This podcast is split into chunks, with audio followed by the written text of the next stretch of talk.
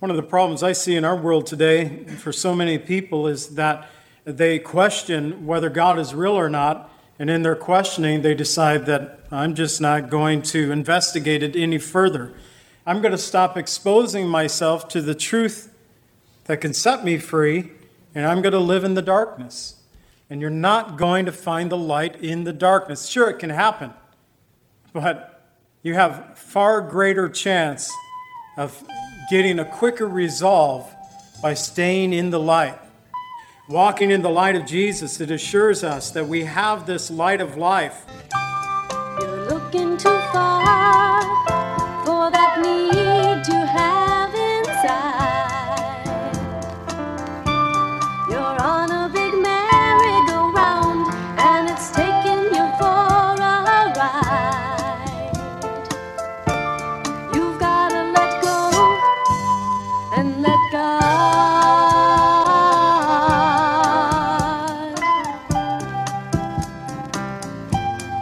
Welcome to the Cleansing Word. We invite you to stay with us as Pastor John Pennell of Calvary Chapel Lake Villa takes us through a verse by verse study from God's Word. Each Monday through Friday, we'll be airing messages to encourage you in your faith that you might grow in the knowledge of our Lord and Savior, Jesus Christ. I hope that you enjoy this broadcast, and I'll return at the close of this teaching to give you more information about our church and how you can obtain a copy of this message. Now, here's Pastor John with today's message from God's Word.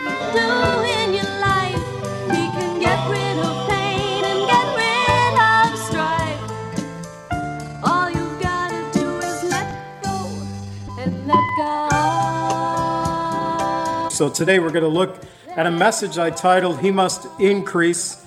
And we're going to see in point one, He Who Believes, verses 17 through 21. In point two, I must decrease, verses 22 through 30. And our final point, everlasting life, verses 31 through 36. Father, we pray that you would bless the teaching of your word this morning. And I pray, Lord, that we'd open our hearts to receive anything that you would have for us today. Prick our hearts, Lord, that we might serve you. We pray in the name of Jesus. Amen.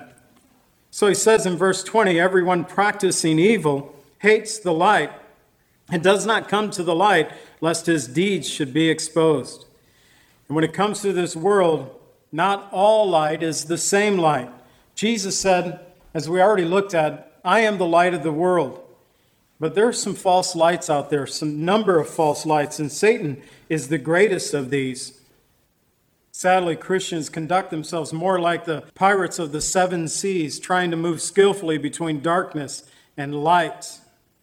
And Isaiah 5:20 tells us, "Woe to those who call evil good and good evil, who put darkness for light and light for darkness, who for bitter sweet and sweet for bitter."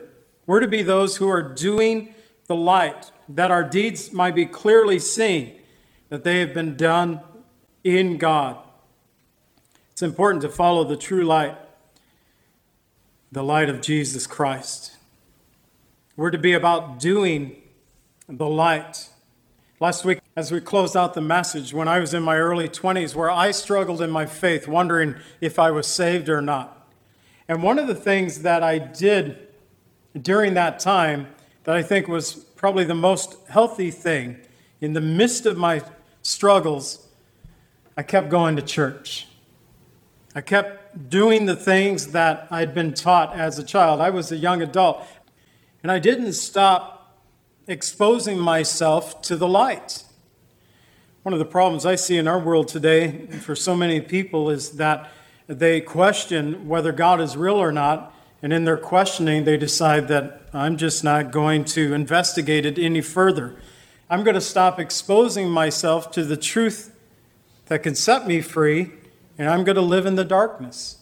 And you're not going to find the light in the darkness. Sure, it can happen, but you have far greater chance of getting a quicker resolve by staying in the light. Walking in the light of Jesus, it assures us that we have this light of life. Jesus said in John 1 4 that, well, John wrote concerning him, John 1 4, in him is life, and the life was the light of men. Again, John wrote in John 1 9 that this was the true light that gives light to every man coming in the world. And Jesus said in John 9, verses 4 and 5, I must work the works of him who sent me while it is day, for the night is coming when no one can work. As long as I am in the world, I am the light of the world. And Jesus is that true light that shines in the darkness. And I just want to encourage you to stay in the light, to walk with Jesus, grow in your faith. And if you have struggles, well, He'll help you work through those things. Or brother and sister will come alongside you to help you work through those things. But it's good to be exposed to the light. And it's good to know that those who believe in Jesus no longer stand condemned before God. What we find in verses 22 through 30, got a little shift in the storyline here in John's gospel. And we find what I titled, I Must Decrease. I'll read the context, verses 22 through 30. After these things, Jesus and his disciples came into the land of Judea and there he remained with them and baptized. Now, John was also baptizing in Aenon near Salim because there was much water there. And they came and were baptized, for John had not yet been thrown into prison. Then there arose a dispute between some of John's disciples and the Jews about purification. And they came to John and said to him, Rabbi, he who was with you beyond the Jordan, to whom you have testified, behold, he is baptizing, and all are coming to him. And John answered and said, A man can receive nothing unless it's been given to him from heaven. You yourself bear witness with me that I said, I am not the Christ, but I have been sent before him. He who has the bride is the bridegroom, but the friend of the bridegroom who stands and hears him rejoices greatly because the bridegroom's voice. Therefore, this joy of mine is fulfilled. He must increase, but I must decrease. So there was this dispute going on that John tells us about here. The dispute, it seems to be, uh, he mentions the Jews disputing about purification but also, it seems that the disciples of John the Baptist and the disciples of Jesus had a little thing going on at this point, too. It's tough when the crowds kind of leave and go somewhere else. And that's what was happening with John the Baptist. He was still baptizing, he was still preaching, repent, the kingdom of God is at hand. In fact, both John and Jesus was preaching this same message. And for a little while, the ministries of John and Jesus overlapped. And we read this in chapter 4, verse 1. Therefore, when the Lord knew that the Pharisees had heard that Jesus made and baptized more disciples than John, and here's a key point, verse 2 though Jesus himself did not baptize, but his disciples. That when it says Jesus was baptizing, it was actually his disciples doing the baptizing with the people but we find that there was this dispute going on. And they were contending with the Jews about purification. And we looked at this in chapter 2 that the purification of the Jews, it was a big deal for them. Orthodox Jews, uh, they had all these customs, these manners, these traditions, as we find in Mark 7, verses 3 and 4 that they would wash their hands in special ways, and they did not eat unless they washed in a special way. And their argument, though, seemed to be about the baptism, the baptism of John versus the baptism of Jesus. And the baptism that was taking place at the waters there in the Jordan. In 1 Peter 3:21 it tells us that there is also an antitype that saves us, baptism. Not the removal of filth of the flesh, but the answer of a good conscience toward God through the resurrection of Jesus Christ. And so we have the baptism of repentance that John and Jesus right now were actively engaged in those who were following them. Not a believer's baptism. Jesus was engaging with John, preaching the same message repent, the kingdom of God is at hand. that John was preaching, and they were baptizing those who were coming to them. It was a baptism of repentance, preparing people's hearts to receive that which the Lord was, the work he was going to do through Jesus' death, burial, and resurrection. John's baptism was a sign of people's hearts turning toward God. Therefore, the baptism of repentance was a baptism of preparation. They were pointing others to Jesus. That's what John did. That's what his ministry was always about. He must increase, and I must decrease. John would explain to them in verses 27 and 28 a man can receive nothing unless it's been given to him from heaven. You yourself bear witness with me that I said I am not the Christ, but I have been sent before him. John's saying, Don't worry about it. I've already told you I'm not the Christ. This is the ministry that I had from the Lord. John came according to Luke 117 in the spirit and the power of Elijah. He came at Jesus' first coming, according to Malachi 4 6, to turn the hearts of the fathers to their children and the hearts of the children to their father. Yet John's greatest privilege was to introduce Jesus. Behold, the Lamb of God who takes away the sin of the world. John reminded them of his earlier testimony I'm not the Christ, which refers to the anointed one or the Messiah. John's message was to call people to repentance, saying that the kingdom of God was at hand. He stirred the hearts of the Jewish people concerning the Messiah's coming.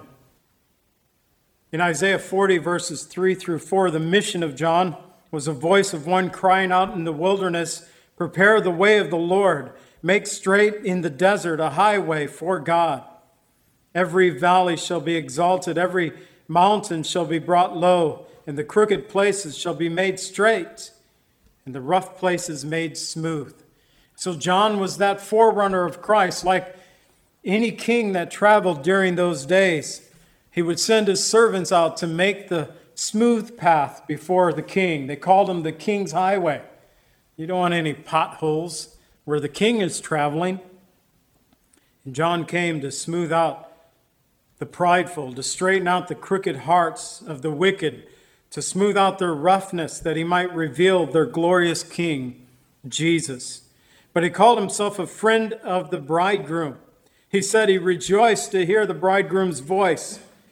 And he said, This has been my joy, and my joy is fulfilled. The story of John, although it's found in the New Testament, John was more of an Old Testament prophet. He kind of fits the character of an Old Testament prophet. That's why he calls himself a friend of the bridegroom. His privilege was to introduce Jesus, that others might look to Jesus and be saved. That's why he said in verse 30, He must increase, but I must decrease. You know, it wasn't about, for John, it wasn't about how many people heard his preaching, how many people were being baptized by him.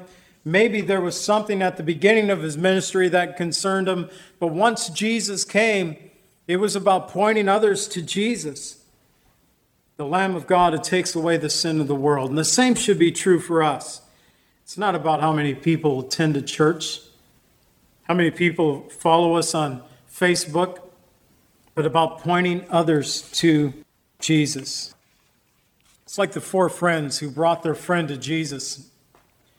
When they came to bring their friend to Jesus, and we learn in Luke 5, verses 17 through 26, they found the house where Jesus was at was overcrowded. There was no entry, no one could get in. Barely anyone could probably get out. And so we know that these friends, they wanted to get their friend to Jesus so bad that they went up on the roof of that house, a flat roof. They uh, removed some of the panels that they could lower their friend before Jesus. They used a bit of effort, a lot of energy, a little ingenuity, some extreme measures. Can you imagine sitting in church and suddenly plaster starts falling from the ceiling? Somebody's opening up a hole up there. And Jesus gave credit to the man's salvation because of the faith of the four friends. No doubt there was uh, a part that the sick man played in being healed and believing. But Jesus acknowledged that it was the faith of the four friends. You know, our mission is to point others to Jesus that they might be saved. We are to be a people who live other centered lives in service to Jesus in order that others might find healing and forgiveness that we ourselves have already found. And in verses 31 through 36, we close out with everlasting life. In verses 31 through 36, he who comes from above is above all. He who is of the earth is earthly and speaks of the earth. And he who comes from heaven is above all. And what he has seen and heard, that he testifies, and no one receives his testimony.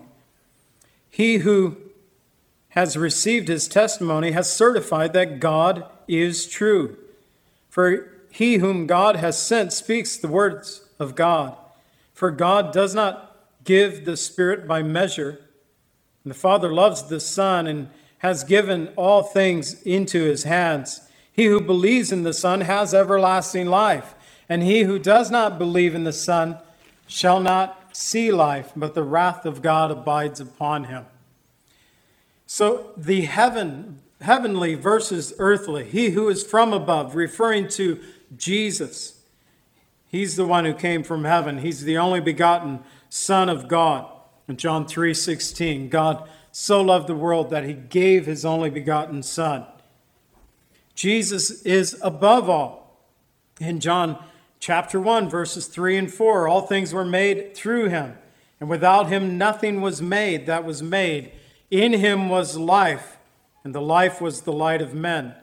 Jesus also testified the very words of God, those things that he heard, he also testified. And Jesus said in John 8 26, I have many things to say and to judge concerning you, but he who sent me is true, and I speak to the world those things which I heard from him. Jesus giving the very words of his Father. And the one who is from the earth here, it's referring to John the Baptist. He was the earthly one. Like John, we have been given a choice to receive Jesus' testimony concerning himself. And those who receive his testimony, we, by receiving it, certify that God is true. Yeah, that word for certified um, in the Greek, it refers to putting the mark on someone the signet ring that they would use back in their day. We certify that God is true. In 1 John 5, verse 9, and also verses 11 and 12, it says, If we receive the witness of men, the witness of God is greater. For this is the witness of God which he has testified of his Son. And this is the testimony that God has given us eternal life. And this life is in his Son. He who has the Son has life, and he who does not have the Son does not have life. And that written by John in 1 John chapter 1, a very recurring theme that we find in chapter 3 of John's Gospel. The necessity of knowing Jesus and having life versus not knowing Jesus and not having life. In verses 34 and 35 of our text, it says, For he whom God has sent speaks the words of God. And God sent his son Jesus to declare the truth, being fully empowered by the Holy Spirit. And I think there in verse 34 refers to Jesus specifically, for God does not give the Spirit by measure.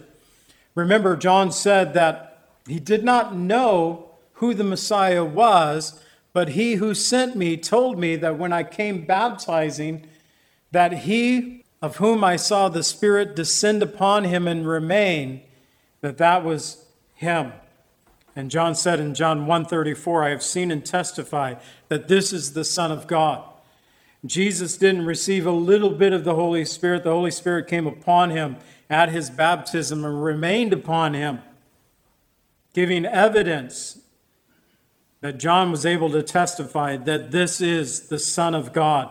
God does not give the Spirit by measure, meaning that the Holy Spirit was fully upon the Son of God, God the Holy Spirit, fully upon God the Son. Jesus was unlike any who had come before him or after him. He is the beloved of the Father. God said of him in Matthew 3:17, "This is my beloved son in whom I am well pleased." And that was at his baptism. And in Matthew 17:5 at his transfiguration, "This is my beloved son in whom I am well pleased. Hear him." All things the Father loves the Son. All things have been given into his hand. Colossians 1:15 through 18 that he is the image of the invisible God, the firstborn over all creation. For by him all things were created that are in the heaven and that are on the earth, invisible and visible, whether thrones, dominions, principalities, or powers.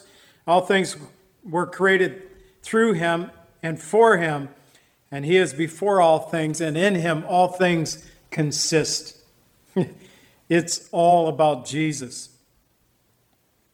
And life, everlasting life, only comes through Jesus. Verse 36 He who believes in the Son has everlasting life. Again, it's just like we read from John 3:16. He who believes in him should not perish but have everlasting life. You have it. He who believes in verse 36 in the Son has everlasting life. You have it. Faith in Jesus Christ brings you into salvation. It's not a step towards salvation.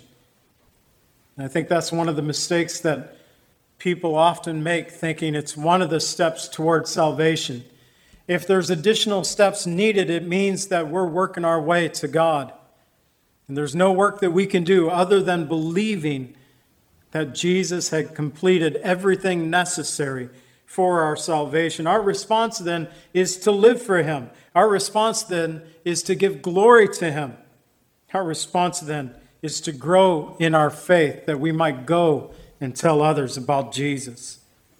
It's only through faith in Jesus that we have everlasting life. So he who believes, our first point, we have seen that those who believe in Jesus no longer stand condemned before God.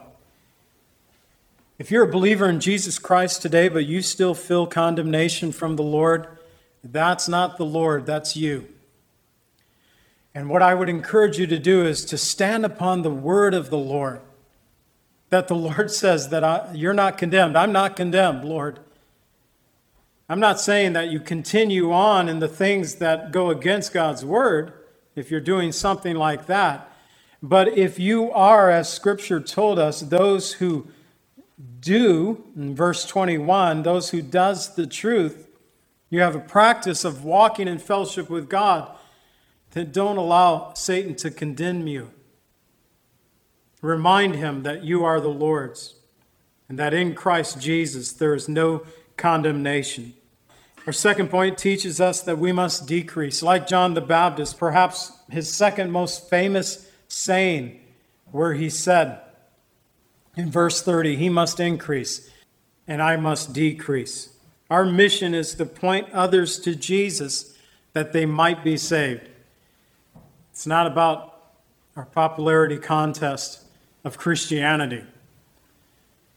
It's about pointing others to Jesus, that they might have the final point, everlasting life.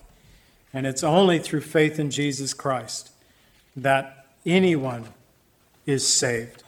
Father, we thank you for your word and for what it teaches us. And I pray, Lord, that we would have just the surety of salvation that you have promised in your word if there are those who are doubting those things today. I pray that you would work in their, their hearts and give them such surety. Lord, also, if there are some, Lord, who's never called upon the name of the Lord that they might be saved, Lord, that they've never received salvation, and today you've reminded them because they've never asked to receive you into their heart, they stand condemned. And Lord, if that individual or individuals no longer desire that condemnation, may you encourage them, Lord, through your Holy Spirit to respond that they might be saved, that they might have everlasting life. And Lord, for us who are believers, Lord, I pray that you would help us to have the attitude of John the Baptist, that we might say, He must increase and we must decrease, that we might point others to your Son, our Savior, Jesus Christ. In all that we do, we pray. In the name of Jesus,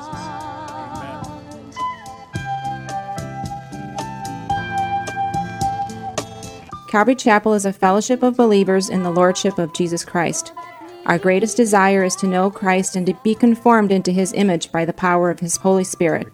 If you would like more information about Calvary Chapel, or if you would like a copy of today's message, please contact us at 847 265 0646. That's 847 265 0646. Thank you so much for joining us today, and may the Lord richly bless you as you worship Him today.